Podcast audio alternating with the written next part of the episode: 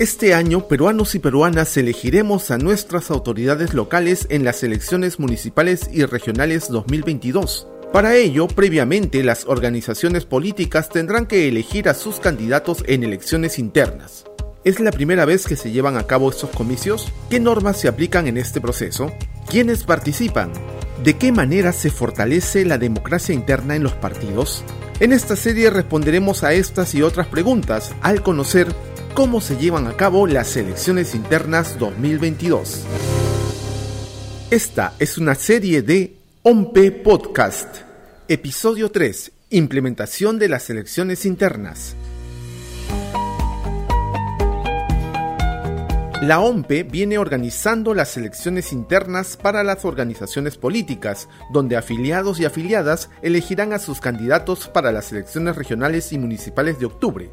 ¿Sabes cómo llegamos a tener este tipo de comicios en el país? Soy José Carlos Urbina Suárez, subgerente de documentación e investigación electoral de la OMPE. En el año 2019, el Congreso de la República aprobó la Ley 3998, ley por la que se modifica la Ley 28094, Ley de Organizaciones Políticas, para promover la participación política y la democracia en las organizaciones políticas.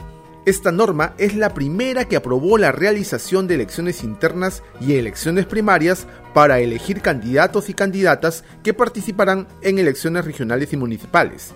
José Carlos nos cuenta más sobre ello. Debido a la grave situación sanitaria que afectó a nuestro país y al mundo por la pandemia de la COVID-19, el Congreso aprobó la suspensión de las elecciones primarias previas a las elecciones generales del año pasado siendo que los partidos políticos solo debieron cumplir con la celebración de elecciones internas que definieran sus candidaturas presidenciales, congresales y de representantes ante el Parlamento andino, siempre con la participación de los organismos electorales. Para las próximas elecciones regionales y municipales de octubre del presente año, el Congreso volvió a suspender la celebración de elecciones primarias, por el mismo motivo, sanitario. Y es en este contexto en el que los organismos electorales, con carácter obligatorio, venimos trabajando en la celebración de elecciones internas de las organizaciones políticas. En esta oportunidad, el esfuerzo es mayor, debido a que no solo participan partidos y alianzas electorales, sino también los movimientos regionales. La presencia de los organismos electorales en cumplimiento de sus funciones constitucionales y legales es garantía de elecciones internas transparentes de las organizaciones políticas. Los organismos electorales cumplen una función importante en estas elecciones internas y se ajustan a lo que indica la norma. En una primera etapa, el Jurado Nacional de Elecciones aprobó el cronograma de las elecciones internas. La OMPE aprobó el reglamento de elecciones internas y el RENIEC elaboró los padrones de las organizaciones políticas en base a la información proporcionada por el Registro de Organizaciones Políticas, el ROP, padrones que posteriormente han sido aprobados por el jurado. Dentro de las actividades que ha venido cumpliendo la OMPE en la organización de las elecciones internas, destaca la habilitación de un registro en línea, registro de elecciones internas, que ha permitido a cada órgano electoral central de las organizaciones políticas registrar de manera oportuna la modalidad de elección, si sus candidatos serán elegidos de manera directa por sus afiliados o si es que estos eligen a sus delegados, los que a su vez elegirán a sus candidatos en una segunda fecha. Esta plataforma también ha permitido que los OEC puedan registrar a sus candidatos a delegadas y delegados, así como definir a sus miembros de mesa titulares y suplentes el día de la jornada electoral de elecciones internas.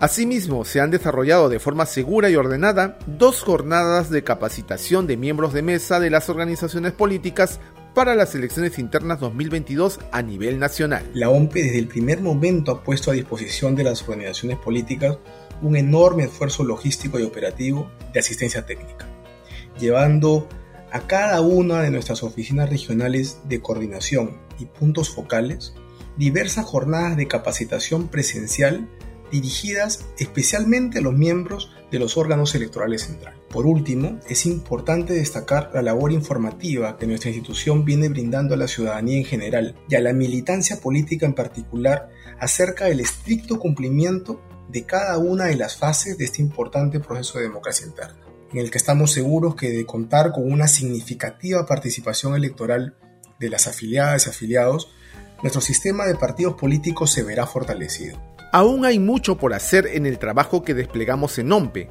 como seguir fortaleciendo la democracia interna en las organizaciones políticas, así como promover activamente la participación de ciudadanas y ciudadanos. Nos queda pendiente que las organizaciones políticas pierdan miedo a la competencia interna y a la promoción de nuevos cuadros políticos que sean futuras candidatas y candidatos.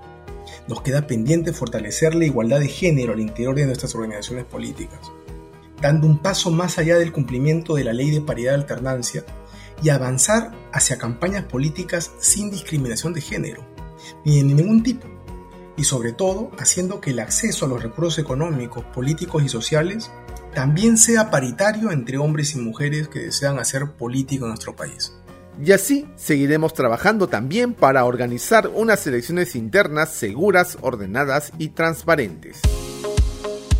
Esta es la serie Cómo se llevan a cabo las elecciones internas 2022. En el próximo episodio conversaremos sobre cómo las nuevas normas de democracia interna vienen influyendo en la vida de las organizaciones políticas.